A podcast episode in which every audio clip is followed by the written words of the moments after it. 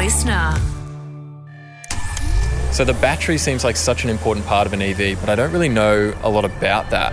What makes a good battery when it comes to an electric car? And how do I look after it so it actually lasts? Car enthusiasts would talk cylinders, capacity, horsepower, and economy, but an EV power plant, the battery, is new territory for many of us, so it's a bit of a journey of discovery. The good news is the tech in them just keeps getting better. Is it kind of like a mobile phone? Like they say not to leave them on charge all the time, that it's it's good to drain the battery then fully recharge. But what sort of a lifespan do they have and do certain conditions affect them differently? Familiarity breeds contempt, they say, but in this case, it's actually going to create confidence to get to a point where we understand the basics of EVs in the same way that we perhaps understand the fundamentals of ICE vehicles. Getting to know the battery is a big one.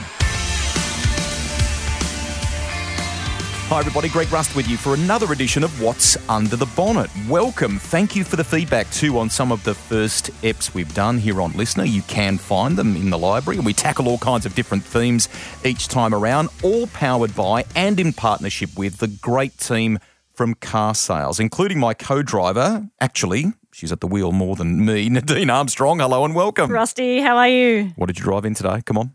Porsche Taycan, oh, actually. Rear wheel drive. Mega envy. Yeah, it's the cheapest Porsche Taycan you can get behind the wheel of, actually. So, uh, yeah, there's a win for it for anyone looking for a Taycan. Said with a smile, clearly enjoying the drive. absolutely, absolutely. But I'm really keen to talk about batteries. I mean, the battery really is, you know, think about the beating heart of an electric vehicle, and it's a differentiating factor for many models. So it's pivotal in performance outputs, charging capabilities, and the all important driving range. I love that. I love that link or analogy. It's the beating heart of an electric vehicle. So, thinking about the battery in your smartphone, for example, as uh, we, you know, our listeners were talking about at the top of the show, that's a great analogy, isn't it? Size, storage capacity, battery life. It's it's not too dissimilar to the way that we think about and talk about electric vehicles and potentially how we'll adapt, I guess you could say, going forward. The mobile phone, our dependency on it, has forced us to kind of incorporate charging habits into our daily lives. Yeah, absolutely. Um, and funnily enough, for someone who suffers range anxiety, that I've admitted that before, I also stress out when my phone battery is anything less than oh, about 30%. You know, I've got cables and cords everywhere. I know which cafes have charging pads and and I've got even one of those little portable charging things, you know, for really dire situations. So I understand that you know, there are habits that we need to bring into our lives and and I'm not quite there, but You've got a real Taycan downstairs. My portable charging pack for my mobile phone is actually in the shape of a Taycan. That's how close I've uh, come to driving one. I will steal that car of yours today at some point before you have to give it back. If you've not joined us before, we have lots of different segments on what's under the bonnet, including meeting an EVer. Mark Cripsey is someone who's done a bit of a backflip on his mode of transport. Yeah, absolutely. And we're also talking to co founder and CEO of Roev. This is an Aussie EV startup with a keen focus on the electrification of utes. That's peak Aussie. Let's launch straight into our first guest today, who is well positioned to talk all things EV. That's because he's the Senior Manager, Future Mobility and Government Relations for Hyundai Motor Company. Scott Nargar, welcome to the show. Thank you. Thanks for having me today.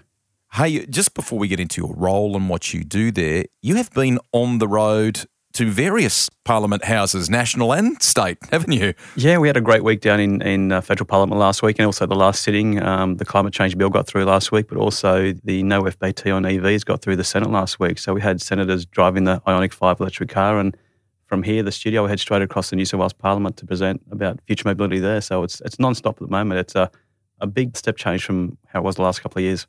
That no FBT thing has made both Nadine and I raise our raise our eyebrows. Just just go into that a little bit in more detail because people listening will be very interested in that. Yeah, so businesses running cars and, and giving people take home for their, their vehicles will get a chance to, I suppose, not have to pay the FBT on those vehicles, which is a considerable saving. And some of the figures I've heard is around ten grand saving per vehicle. Wow. So that's that's quite considerable if you're running a, a large fleet of vehicles where people are taking them home just the beginning of some incentives that we sorely need, right? It is as the beginning. It's a long road yet. We're about 10 years behind just with infrastructure and just with the conversation. Scott, it's it's quite a lengthy title, Senior Manager, Future Mobility and Government Relations for Hyundai Motor Company. Give us a little uh, insight into what that actually means. It feels like you wear multiple hats, and as you said, you know, a part of that is talking to government relations. Does it go over the other side of the business card too, mate, or you get it all all in one card? Yeah, we can fit it all on one side. Surely there's an Um, acronym for that. Yeah, not not yet. I'm, I'm sure someone can make it up. Uh, it's really ensuring that the industry and the government's ready for the technology that's coming. We know exactly what's happening overseas when internal combustion's banned in Europe and some of the Scandinavian countries are from 2025, and we look at um, the rest of, of Europe from 2030 to 2035. So, what are we doing in Australia? Given that they've had a 10 year head start, we can't supply everything the market needs, and we can't supply every platform that people want. So, how do we ensure there's great competition here in Australia without losing consumer choice? So, what we say and, and what we really push hard for is we want to encourage our competitors to come here and bring affordable EVs and hydrogen fuel cell buses and cars and trucks and trains and things of this market. So, there's this great range of affordable EVs in the UK that are right hand drive. How do we encourage those to come here? Scott, maybe if we could uh, step back to just batteries. At the start of the show, we talked a little bit about batteries, and, and Greg and I talked about thinking about how we've adapted. You know, we've got our mobile phones in our hands all the time, and that was a learning for people to have those charged. You know, how big a battery do we need? What sort of capacity do we need? How many photos are we storing on our phones? And I feel like car batteries, you know, to talk in a similar way. So is it is it similar to that in terms of how we should treat our car batteries? Yeah, definitely. It's, it's one of the things that people think I can't live with that, but you can live with a mobile phone. You charge it when you need it. Cars are a bit different. You'll go home, you'll plug them in at home, or you'll plug them in when you're out and about. And I've been driving EVs for a number of years. And back when I was writing about cars and testing them for NRMA 10, 15 years ago, we had the first Mitsubishi i-MiEVs in Australia as part of a, a foundation partnership. And those cars had a 160k range. I remember getting in the car at, at North Strathfield there at the old Arnott's factory where NRMA was based and getting about 60 k's down the M4 before it needed to be towed by by an NRMA tow truck. It's, you know, the whole whole thing of the faster you drive, the more um, the more energy you're using, and sitting on the M4 at 110 wasn't the best way for that vehicle. But the technology's changed and evolved so much since then with lithium-ion polymer batteries. We've gone from having 20, 30 kilowatt hour batteries up to having 70, 80, 90 kilowatt hour batteries that are very efficient. They've got cooling systems in them. There's that many computers that control all the parameters of hot, cold, undercharge, overcharge, and how the energy is distributed in the best way to propel the vehicle. What's good and what's bad for them then? I mean, Nadine and I, first thing I did when I walked into the studio today, Nadine was laughing at me because I'm running around going, where can I plug my phone in and charge? So, uh, but I mean, it, it is a similar thing because of, uh, in this country, it's maybe not so bad overseas, but, but range anxiety is still a big thing here. People don't know, they don't understand about them. So, how do we look after them? What's good for a battery and what's, what's bad for them? Yeah, we don't let them. So even when the car stops dead and there's, there's no energy left in the vehicle, it's still not 100% dead in the car. There's still range left below that. So we protect the the very low voltage, uh, very low charges in the battery, which iPhones hate as well. Mhm. We also protect the highs. So even when we take it up to 100%, there's still excess storage above that, which we don't let the batteries charge any more than that. Also, the highs and lows in the northern hemisphere, we have um, heaters inside the battery, so you're not reducing your range when you're driving them. And in Australia and other countries, we've got cooling systems. So the battery's got a cooling system that feeds right through the internals of the battery. It's hooked into the air conditioning system. So even when the car's turned off and you're charging, say, in the middle of or out, out in the, the sticks in, in South Australia somewhere or in a remote area and it's 50 degrees and you're putting 350 kilowatts in at 400 volts, the cooling system will switch on, chill the battery um, while it's charging. So we protect the highs temperatures, the low temperatures, and also we protect the um, over and under charges, which your mobile phone can't do because they're not liquid cooled. And everyone thinks that you've got to charge your phone to full every night if your boss provides your phone and you want it replaced every three years or four years, charge it full every night and let it keep running flat. Um, hot tip, hot tip coming in if, there. if, you, if you paid for it for your own money, um, Don't. you know, never, never let it get dead. Never let it go to full. So, but everyone's just jump in a car and just charge it to full every time we go home and uh, you're charging up. You probably noticed on the last couple of iOS updates on phones that they actually slow the charging down and say that your phone will be fully charged at approximately this time in the morning. That's to try and protect the battery. Can they be replaced? I can remember being a young fella fresh out of high school, not being very wise in the way that I drove my ICE vehicle at the time, horrible beige here, uh, Holden Gemini. That's a story for another day. But you could get a reconditioned engine and replace it. What about batteries? Can you replace them? When should you replace them, and so on? Yeah, we don't see a time when we'll need to replace the whole battery. And everyone says that we, our cars and a lot of our competitor cars, we've got a five-year warranty on the car and eight-year warranty on the battery, but they'll last considerably longer than that. The only time they need to be replaced is, is during a recall, and we had one recently where we replaced uh, about 105 batteries, but we recycled 99.2% of the batteries. when we look at a battery, we can diagnose each individual cell, and there's usually you know, between 180 to 250 cells in the battery. Those cells come together to make a module. The modules come together to make a pack. The car might have 10 or 12 packs in the battery. We can diagnose each individual unit and replace modules or cell uh, modules or packs as required. And that's So I'm assuming that's pretty change them. Yeah, isolate them, change them. There's so many other precious materials in the battery, not just the cells themselves, which have copper and lithium and cobalt and other things. You've got the battery cases are expensive because they make up part of the chassis and they give the vehicle its, its structural rigidity. They're not there to be thrown away every time you know things start to um, Mm. lose their, their full charge. You, you basically upgrade as required. It's a whole new. It's it kind of changed. a whole- It's a whole new world of thinking about it. When you look at an internal combustion engine wears out over 100 or 200,000 k's, and you get you know you redo the rings or the bearings, whatever you need to do. Batteries is actually diagnosing. I said at the top of the show today there is some good stuff in the pipeline. Where to next in terms of battery tech? What can you tell us? Yeah, there's some great stuff happening now as we start to move up to over 100 kilowatt hours of, of energy within the battery, and that's lithium-ion polymer batteries. But we look at solid state, and that's no one's quite perfected it yet, but everyone's working on it. Hyundai Motor Group, which encompasses Hyundai, Kia, and Genesis, have, have teamed up with a company in Massachusetts and the states that are, are pretty close, although they're saying they're, they're right on the on the mark. Uh, to look at where we go with solid state now, they they say they can um, for better energy density, they can charge quicker and last longer. But have they got the durability? Have they got the sustainability? Um, what precious materials or metals or or resources they need to make the battery? So that's all the things you need to look at. And is it cost effective to do it that way? But everyone's looking at the next, and that's probably where hydrogen fuel cell comes into it too. Where does that sit amongst the, the zero emission transport for the future? Um, from a Hyundai sense, where we make light cars, trucks, buses, trams, trains, ferries, and one of the biggest shipbuilders in the world, we see everything that's petrol today will more than likely be EV in the future everything that's diesel today will more than likely be fuel cell in the future. So it's, as the, the mass gets heavier, that replacement for that that heavy mass of diesel propulsion is, is done by fuel cell. It is a bit of a never ending story with technology evolving so rapidly. I mean, we're always learning on this show and hoping to teach others. So I'm really glad to hear you saying that as well in terms of things are changing and we're, and we're seeing you know, exciting things for the future.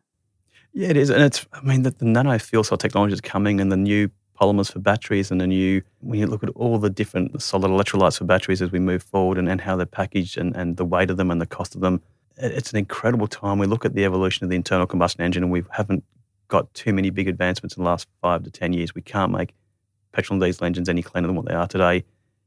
We've been working on uh, battery tech and hydrogen fuel cell tech for 25 years at Hyundai, and it was actually I was crash testing in Korea when I was still with NRMA uh, and ANCAP um, in 2007 and 8, and I stumbled across a, a fuel cell car. It was a Kia Mohave, the big kind of full size SUV, and crawled underneath during a lunchtime break, and I got dragged out and, and yelled out for a while about what I shouldn't have been looking at in an R&D centre. uh, came back, got the bug, and eventually moved to Hyundai because I could see where they were heading with this tech, and it's, it's really what is a replacement for that for all kinds of tech, whether it's road, rail, or marine, or, or aircraft in the future, and, it, and it's going to be EV and, and hydrogen fuel cell. What about end of life for batteries? Because you do read some stuff around startup companies that are doing things uh, with them. Give, give us a, a bit of an insight on that as you deal with government and so on. Yeah, we've got people ready to do that now. We've, we've got a system in place. And was really, I mean, not that we have a recall on batteries, but it was good to actually put the system to the test in Australia. But when you look at batteries as a whole, when they start to get down to that 60, 70, 80% over a long, long period in the vehicles across all brands, people want to pick them up and put them into shipping containers and make like a, I suppose, a more economic version of a Tesla mega battery um, Yeah. to help maintain frequency in the grid. And that's one of the big things. People are looking to recycle all types of materials. Uh, in that case, with so much renewables going into Australia, how do we absorb that excess energy, whether it's directly into a car or into these stationary batteries? One thing the grid hates is when you've got tens of thousands of houses in an area and suddenly the clouds come across the sun. And how do you maintain that frequency to keep the lights on? So, bigger batteries as storage buffers work really well for that. Hyundai has some great EV products already on the market, um, arguably you know, quick, quick to market for the Aussie market. Uh, Ioniq 5, we love. It's won many awards in the car sales group as well. Hyundai Kona Electric is a great, solid SUV offering. What other products are coming? Uh, what sort of things can we see from Hyundai?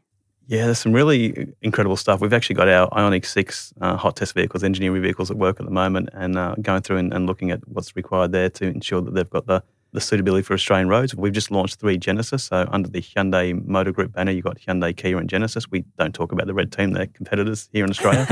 um, but with um, Genesis, they certainly sit within our office and, and we see the cars all the time. And we launched three electric Genesis last over the last two weeks. GV70 is our medium to large SUV. That's we've already got that car in twin turbo V6 all drive. Now it's going all-wheel drive zero emissions or EV, which is incredibly quick. And then we've got the large luxury limo, which is the, the G80, the kind of the large one. We've got that car with premiers and different people now was the, the VIP transfer cars, but that goes full electric and all drive. There's, there's a lot of opportunities for that zero emission um, large luxury car. Envy, mate. It's uh, I can hear it in your voice. You really hate your job, don't you? yeah, it's, t- it's tough. And you know, and then when we start, you know, we've got Nexo fuel cell here as well, and then we're, we're working on fuel cell trucks and trams and trains and there you go. and buses and all kinds of things. And you know, what can we do here and what can we build here with local engineering and manufacturing? So It's been fantastic to get you on the show. You were on pole position. We were going to get Scott on for episode one, but you got the spicy cough. Are you back to full charge now? Are you good? yeah, back to full charge. I was in an event and, and I sat with a, a leader of a state, and I'm not going to blame him for giving me the, the spicy cough, but um. I wasn't, yeah, I wasn't amused because I was heading to Bali a couple of weeks after. So as it slowly spread through the family, we are getting quite nervous. So it's great to come in. It's also, you know, from a Hyundai side, we're not successful without strong competition. So we we encourage to have our competitors here and, and look at Australia, look at the opportunities here. And if you've got it in Europe, especially in the UK, but the most of the work's been done. We do have Australian ADRs that still need to be complied with here, which aren't required in any other country in the world, which adds cost to cars. So we're working with the government to try and reduce that cost for customers uh, and to try and get cars here in a more affordable manner. If we could pick up for all manufacturers what was going into Europe and the UK now, then it does save some money, and we'll, we'll continue those discussions down in Canberra. Scott, this is not the last time we'd like to have you on the show. We, Yeah. we can say that for, for certain. we would love to get you back on in the future because, as we say, things are evolving and and we need to keep learning and keep sharing that knowledge with, with our listeners. yeah, happy to do it anytime. And it's, it's great. It's just, I mean, there's such amazing stuff happening, and we've got some awesome cars coming. And you know, wait till we start incorporating our N performance brand with our uh, zero emission vehicles. That's Now going to be you're a, a big eye opener. There he is, Scott Nargar from uh, Hyundai Australia. Thank you very much for joining us on this edition of What's Under the Bonnet.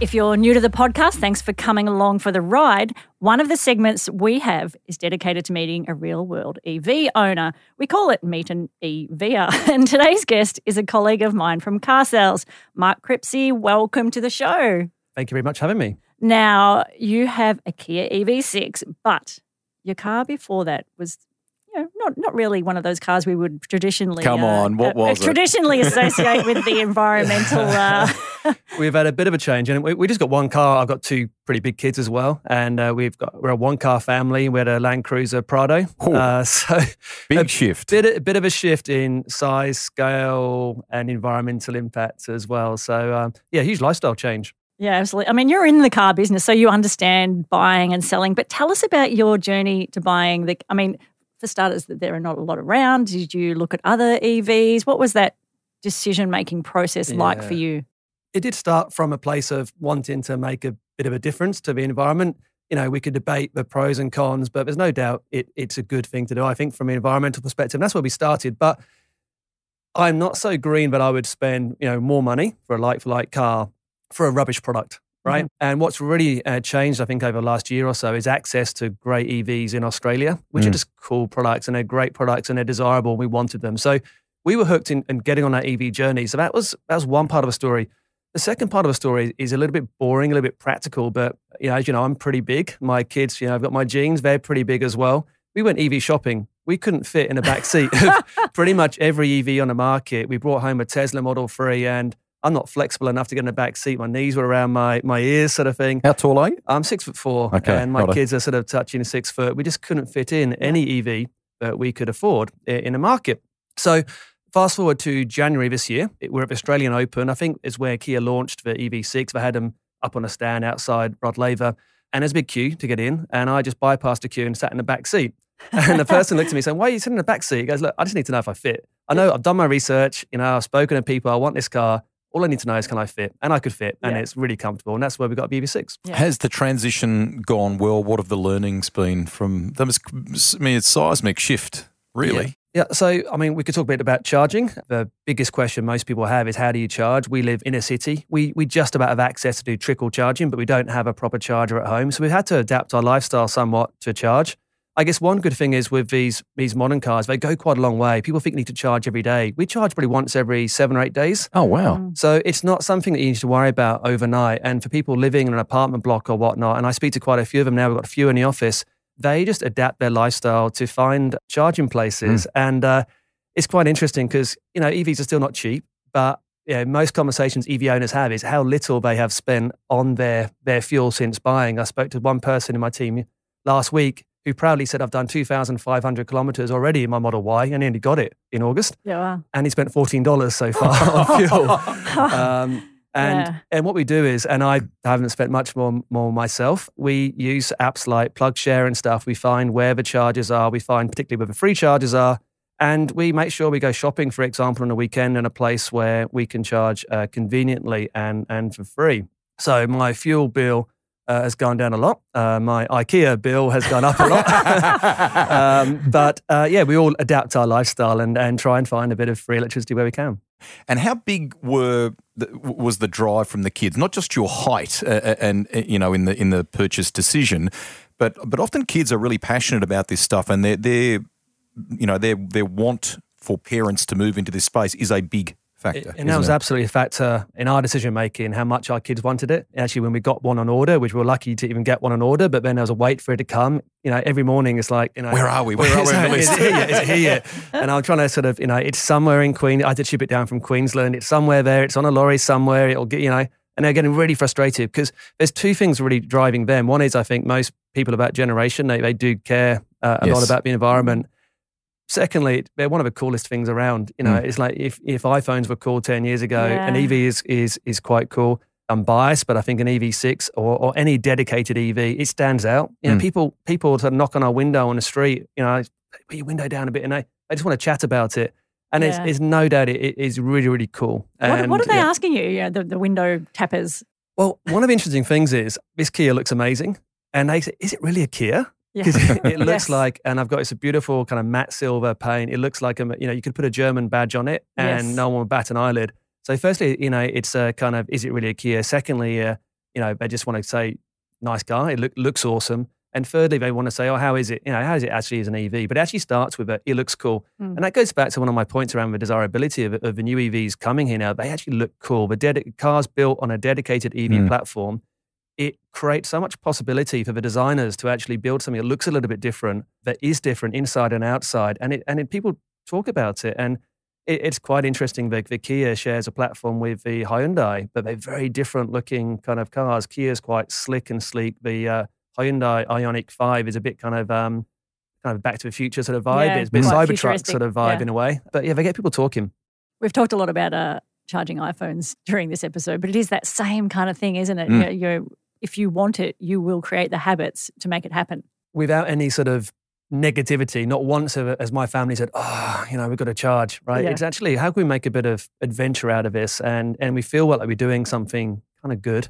I I also come back to one of my earlier points. They're great to drive. They're great to be a passenger in, and you can do some cool things in them that you can't do in regular cars. So my car, for example, you can um, plug in a a 240 volt appliance. Uh, there's a socket on the inside, and there's also a socket on the outside, and you know, it begs the question: What cool things could you do? You know, Or not so cool, as it turns out. Uh, we have something. We've got a little something coming up in the news, so stick around. That's very, very funny. I thought I was pushing the boundaries when I was pl- plugging in a coffee machine into into mine. I thought that was pretty No, cool, but no. I think what you that's might well, share, well within the realms of what people might expect. yeah, It has been super to talk about this with you, and we can tell the way that you have adapted to this uh, and quite passionately, quite quickly. I think there's one common thread for all EV owners. They're passionate about it. They become, even if they weren't to start with, they become almost evangelical Yeah. about EVs. You uh, go to a charging spot where there's two or three cars charging, everyone starts talking. It's a bit of a community. I wasn't like this before, but now I bore everyone to death, and Yeah. you're probably going to cut me off in a minute because we can go on about we can go on about these things forever. And um, you know, they're, they're good cars. They're making great cars. You look at, I mean, car sales people know more about this than I do, but the amount of innovation going on into EVs right now, all of the big manufacturers are putting probably their, their big money, their best people into a room building great cars, and um, they're great, they're just great fun. We're going to leave Nadine at the helm here. Mark and I are off to uh, run a pie in the microwave in the back of the Kia. We'll, we'll talk to you But soon. clearly, you don't need a hairdryer.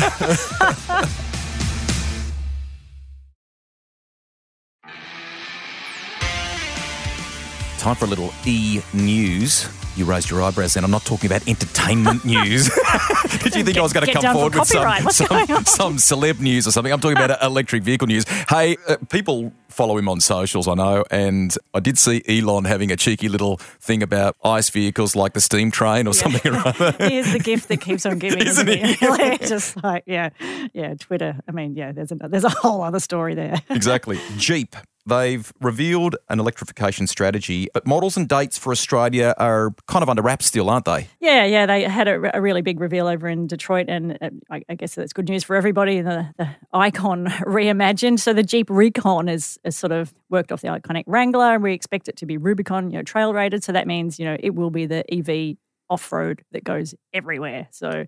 Yeah, and they released it, you know, a, a multitude of um, Yeah, three, EVs wasn't it? going forward. So Yeah. I think that, you know they've shown a, a real uh, focus on their EV strategy, and and if and when all of those models end up in Australia, it will be exciting times. Cool cars. Uh, Nissan, end of battery life strategy. This has come up a little bit even in this episode and others that we've done, hasn't it? Yeah, I think as sort of EVs and that zero emissions discussion continues to fire up, it now extends beyond product. It's it's more about manufacturing. People are looking at manufacturers to be more conscious of that. And Nissan has announced that it's using nine of its first generation Leaf batteries to repurpose an energy storage system for its local casting plant, and those will be charged by solar panels. So it's really re- really is embracing you know what we hope that will be the end state in terms of you know reusing batteries. I think there's a few myths around there that batteries just sit in the shed somewhere Yeah. and, and it's terrible. So it's you know well done for Nissan to announcing this and and doing what they can. And there's lots of work going on in this space. And uh, as you quite rightly say, kind of dispelling the myth that, oh, you know, these things are stuck in a dealership somewhere and we can't do anything with them. That That is absolutely changing. Great work to Was that your reuse dealership them. voice? What voice was that? no, hello to the dealers. I wasn't trying to. I was meaning just people generally that don't necessarily understand. No.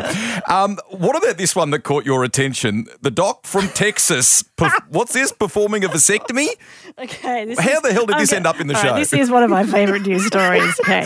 So Rivian create EVs in the US. Most notably, they've got a, an electric ute, which is excellent looking. Anyway, long story short, a Texas urologist, stop laughing. A Texas urologist had planned to cancel his patient's procedure until a member of his staff joked about the fact that he could use his electric pickup as a power source. So the power went out mid operation. And he's quoted as saying he think this is probably, I, I think you're on the money here, mate, probably the world's first Rivian powered vasectomy. so they took, yeah, this is giving a really good visual, isn't it? They, they plugged in their equipment to the Rivian. I'm, I'm imagining, you know, through the window, like, Yes. like you do. and he was saying that the electrocautery was normal and the procedure went great. Well, I'm sure that the, the person under the knife could, couldn't be more happy about that. So, okay, it's, it's the R1T is what they plugged into. It's got two 120 volt outlets in the bed of it. So, yeah, who knows? They thought it was going to be for camping and cooking uh, in the outback, but apparently it has other uses. I mean, it brings a whole new meaning of vehicle to load, doesn't it? Oh my God, I'm laughing like Muttley. Apologies, everybody. Um, and uh, what the vision in my brain is is of this poor patient lying in the back seat getting the procedure done. First, first and last, I'm, I'm thinking, but who knows? Hey, now, before we go on news, that is, you guys get to go and test, experience all sorts of different vehicles. Am I right? I think the boss, Mike Sinclair, might have a little something for us next month. Is he off overseas? Yeah, he is off overseas and he's going to bring us a, a sneaky exclusive. So stay tuned for some Sinkers news. We love some audience participation in this show as well. So, what about this? Listener mailbox. Mail this month comes from Terry, who asks kind of a million dollar question. He says, Presently, one of my cars is a 2019 Hyundai Tucson Highlander. I'm happy as a pig, and you know what? Well, a pig pen. Other car is a 2017 MX5. Loves it. I'm of the opinion that it is, this is what Terry's saying, a long way to go in Australia for the general acceptance by the public of electric vehicles, particularly the likes of myself, who travel a lot to the outback places and around our great land at the moment with limited charging stations. Now, the question is I don't wish to be left high and dry, so to speak, with a car that becomes worthless by hanging on to it for too long prior to upgrading. What incentives, if any, will governments offer to encourage changeover? And he wants to kind of get our appraisal, if you will, as to when to bite the bullet and upgrade without losing a substantial amount on the almighty dollar. It's a tricky question, isn't it? And it really is the million dollar question. And it's, and it's one we get asked all the time. It's like, when should I change to an EV? What is that tipping point? And in fact, you know, the answer really, really does come back to uh, your lifestyle. All new cars are imported into Australia, and that's unlikely to change given local manufacturing sources and so on. Uh, so, for many brands, they're committed to moving to 100% EV. The changeover will probably be around 2030. And at that point, they'll only offer EVs going forward. We see people like Toyota, maybe Mazda, and some of the Korean brands, they are still hanging on to hybrid powertrains and petrol a little bit more. So that changeover, that could be blurred. But for the most part, it's about the right time to change over will really be related to your usage and the vehicle that you want. If you've got a question like Terry, fire it at us. You can type it if you want to. I'm terrible at uh, trying to paraphrase those conversations. Podcast at carsales.com.au. But what's easier is if you record a voice memo on your mobile phone. Just give us, I don't know, 20, 30 seconds worth of audio. You can email that in really easily. You know, g'day, it's Rusty here from wherever. And my question is such and such. It's really simple. We'd love to have you on the show. Nadine, our next guest is the CEO and co founder of Roev. For more than 20 years, Noah Wasmer has held leadership positions in software companies that people listening would know, like Atlassian, Apple, and more. And Noah is one of those people who is determined to sustainably remove millions of tonnes of CO2 emissions by accelerating transport electrification and renewable energy uptake. So this will be a, a fascinating conversation. one of those, but we talk about like that. That's a normal thing, don't we? It's one of those people. but in a good way. Noah, welcome. Hey, thank you so much for having me. Yeah, this is uh, definitely one of those exciting times where transport and energy come fully together. So, yeah. Converting utes to EVs. You immediately have the attention of lots of Aussies. Utes are an Aussie dream. Tell us more. Oh, you know, you're not kidding. This uh, this country, one, you know, just so exciting to see. You know, just recently the change in, in government and just this new emphasis on hey, there is a, a, better plan that we can get to. But obviously, Australians, myself included, love utes, right? We, we are a country that's constantly in development, we're constantly in motion. We love them for, for work, for play, for getting out into the outback. We need we need utes, and one of the things that we have a challenge with is electric utes. Right? Can we get that supply and that demand met? Yeah, absolutely. But first, let's take a step back. I, mean, I know you and your co-founders have strong tech and software engineering backgrounds, but I also know that you're a bit of a car guy. So tell me a little bit about that and how Roev came to be. Yeah, so you know, as you you mentioned, um, you know, we have a long history in software. We've been working, you know, the last twenty plus years. I won't date myself in in, in big tech and cloud tech, building big, resilient, strong cloud systems. And you know, one of the things that you'll hear from a lot of OEMs is that more and more of the vehicle is becoming software, right? Features and capabilities, and now, especially as this transition to electric, it's about chemistry coming together with software, right? And so we see there is a, a, a good a good synergy there. But you know, we also have a team that's full of, of auto, right? And, and some of the best auto. And that's again where Australia has just this incredible amount of talent, right? With Holden and Ford and the history here, right? This is one of the best car producing nations in the country. I think we often don't compliment ourselves enough on, on, that, but there is just an incredible rich history here. So we really saw this confluence of bringing together great auto minds and software minds together, you know, um, really do tap into a, a strong potential. My, my family comes from Detroit, so, you know, not going into auto would be uh, sacrilegious for my family. So I'm, I'm, glad to be jumping in. I'm glad you've made that point too in relation to our rich wealth, if you like, of, of particularly young people that are still in the automotive space, despite the change to our landscape in the last kind of 10 years. And it's great that we are utilizing that with some of this, this new stuff you're talking about. Noah, today's kind of focus is batteries on this, is, this episode and, and maybe helping educate some people. And for those that are familiar with EVs, helping them learn a little bit more. Can we talk, please, um, lithium ion phosphate batteries and capacity, I think, of at least 100 kilowatt and so on? Yeah, so so you know it's a great focus because a lot of the the cost in producing these vehicles and a lot of the heart and soul of these vehicles is is the battery, right? The chemistry really matters, right? One one of the things that's fun and challenging about electric vehicles is you have physics, energy physics, how you move electrons around. You have chemistry and how you store that energy. you have software and orchestration of that, and then as well the hardcore engineering, manufacturing, you know, moving metal and bolting metal together in a in a good, strong fashion. When you you mentioned the different chemistries, there is just a host of changes that are happening. Everything from lithium ion all the way through to you probably heard the term LFP, right? The that we're doing lithium iron phosphate these different technologies are really helping to reshape how we think about electric vehicles. Lithium ion, again, has really some good density, meaning that we can put a lot of torque and, and, and speed inside of lithium ion. But LFP is also now, this lithium iron phosphate, is also now showing some really good dynamics in terms of both potential as well as uh, the number of recharge cycles, right? That you can use it again and again for a very, very long lifetime. So there's different different capabilities, and they all have different chemistry. No, one of the things that we are not so patiently waiting for in Australia is for the cost of EVs to come down. And the one thing that uh, it keeps coming back to is talking about the cost of the battery is the one thing that is really limiting that. Talk to me about battery development and when do we think that we're going to get more of an even field in terms of that? Yeah, it's, it's a it's a there's several different factors there. First and foremost, I think you're you're seeing that a lot of other countries are putting together emission standards and, and putting uh, some policies in place that encourage the OEMs to come into country.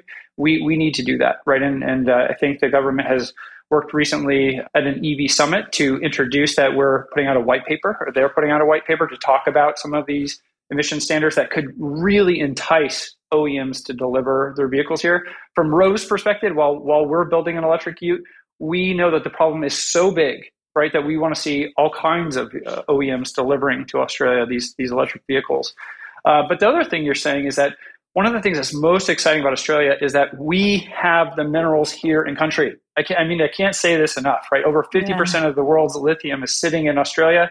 Today, you know, we're exporting raw material, you know, that you're only getting about like one or 2% of the value of that material, right? If we could create cells here in country, and again, I'm super passionate about that. If we could do that, we're talking jobs, we're talking mining jobs, we're talking just a really an entire new ecosystem that these are going to be in demand for decades. We could be one of the, the lowest footprint cell in the world. Here in Australia, we have the, the opportunity to make a massive difference. It's just so exciting, right? But we, we've got to create that catalyst to really ignite this.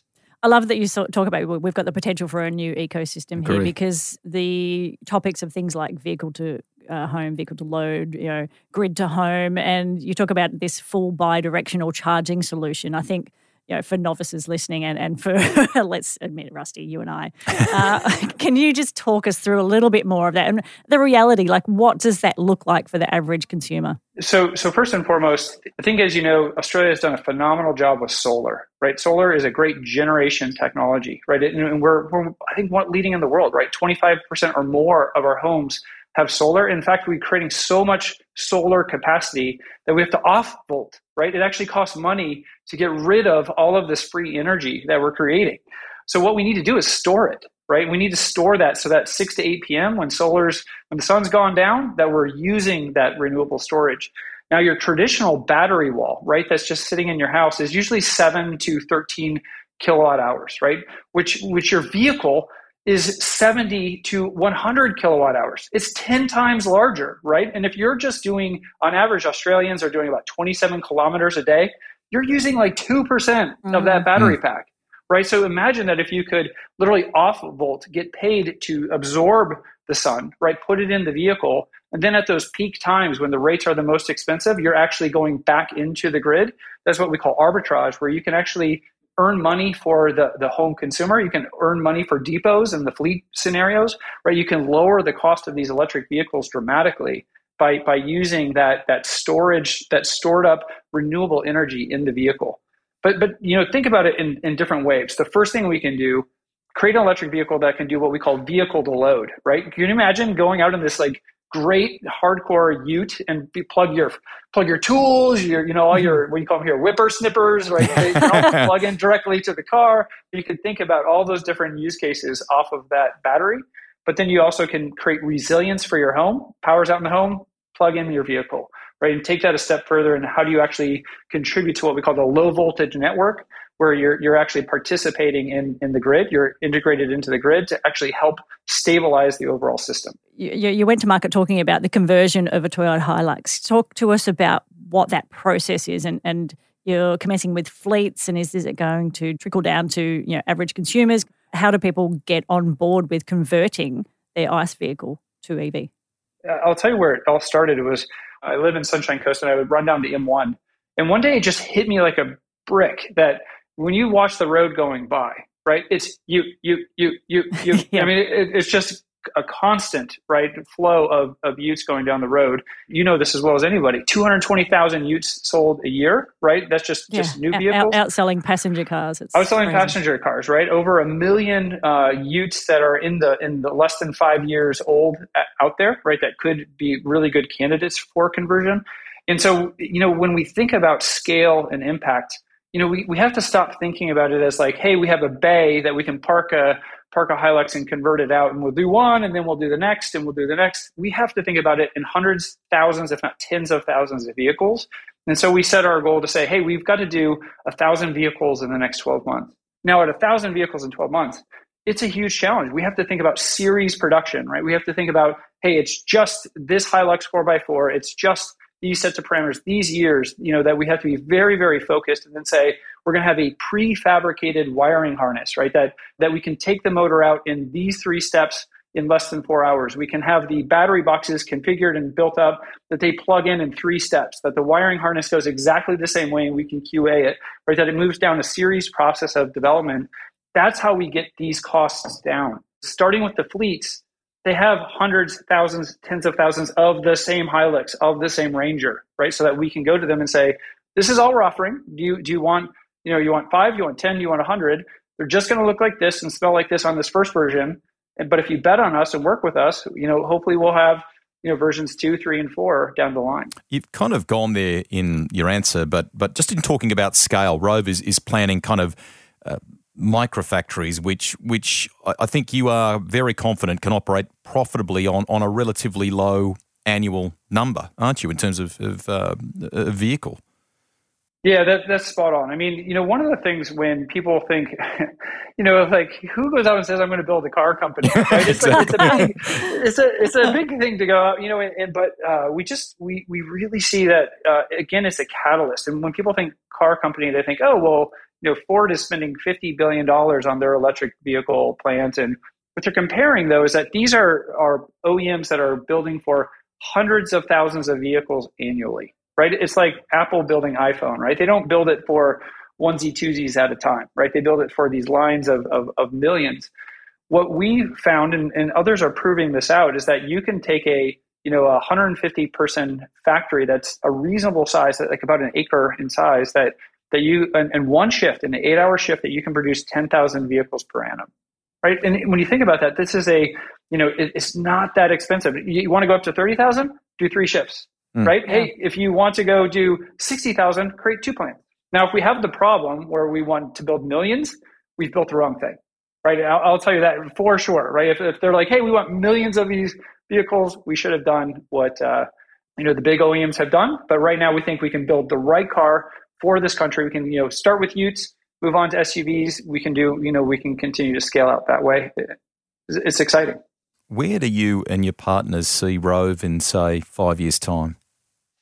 Oh, man. Uh, you know, the first thing I would say is I believe it's an ecosystem, right? Like, I, I think, again, we're trying to catalyze an entire ecosystem. When you look at creating something like, especially in this country that loves Utes so much, think about that it's it's not just about the vehicle itself, but there's there's service, there's support, there's accessories, right? We we love to accessorize. That the, there's huge markets in accessories.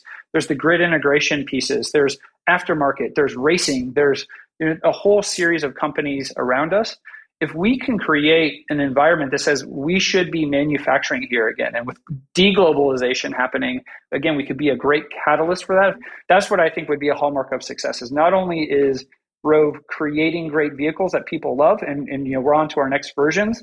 But there are 10 to 20 other businesses around us that are, are equally seeing this this profitability and seeing this growth, and, and we, we're setting on good footing for the next the next decade. So correct me if I've misread this. So in five years, we're going to have a Roev electric Ute racing series. Is that what you said? Absolutely. I mean, like what, what uh, you know, uh, yeah. Ho- hopefully, I'm just even getting more Australians excited about this. But the uh, you know, racing obviously a lot of times pushes the boundaries, and, and it's it's kind of like how the military often has created technology that has helped consumers. We also think racing actually pushes the boundaries of what can be done in auto. I'd love to see off-road racing series. Uh, you know, the second life for some of these vehicles, I'm sure, will be r- really fun. Before we let you go, um, quickly, how do businesses get in touch if they're committed to switching their fleet, if they're thinking about this sort of stuff? Yeah, as you mentioned, roev.com, R O E V.com. One of the links is around a fleet partner program. So, what again, we're starting just initially with fleets to try to really get the volume up there to bring the price points down so that can help really make this affordable for consumers. That would be the best place to start. And, you know, always hello at roev.com. You'll, you'll reach me directly and, uh, and we'll we'll, um, we'll, certainly be as quick as we can to respond. Um, so so please reach out. Well done for championing stuff around local industry. Thank you for preserving the great Aussie Ute into the next generation. I reckon that is that is just yeah. superb, and it's been awesome to chat with you, mate. We could do it, and I'm sure we will do it again uh, on What's Under the Bonnet at some stage. Noah Wasmer, thanks again. Thank you for having me. Have a great day.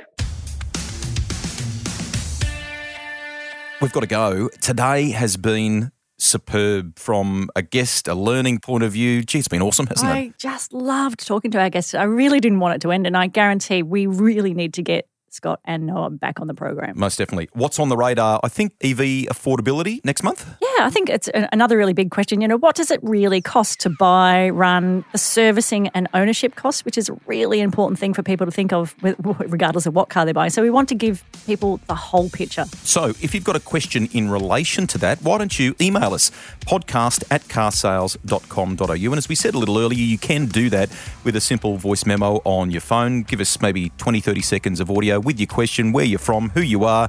Send it in and we'll try and tackle that for you. And maybe if you've got something that's born out of the conversations today from the likes of Scott or Noah or our Meet an EVer, for example, send those in too. And for all the latest news, the place to go carsales.com.au forward slash electric. It is our electric vehicle hub. Nadine, enjoy that Taycan. I am about to steal it. You know that, don't you? And take it for a run. I'm out of here. Okay, bye. Bye.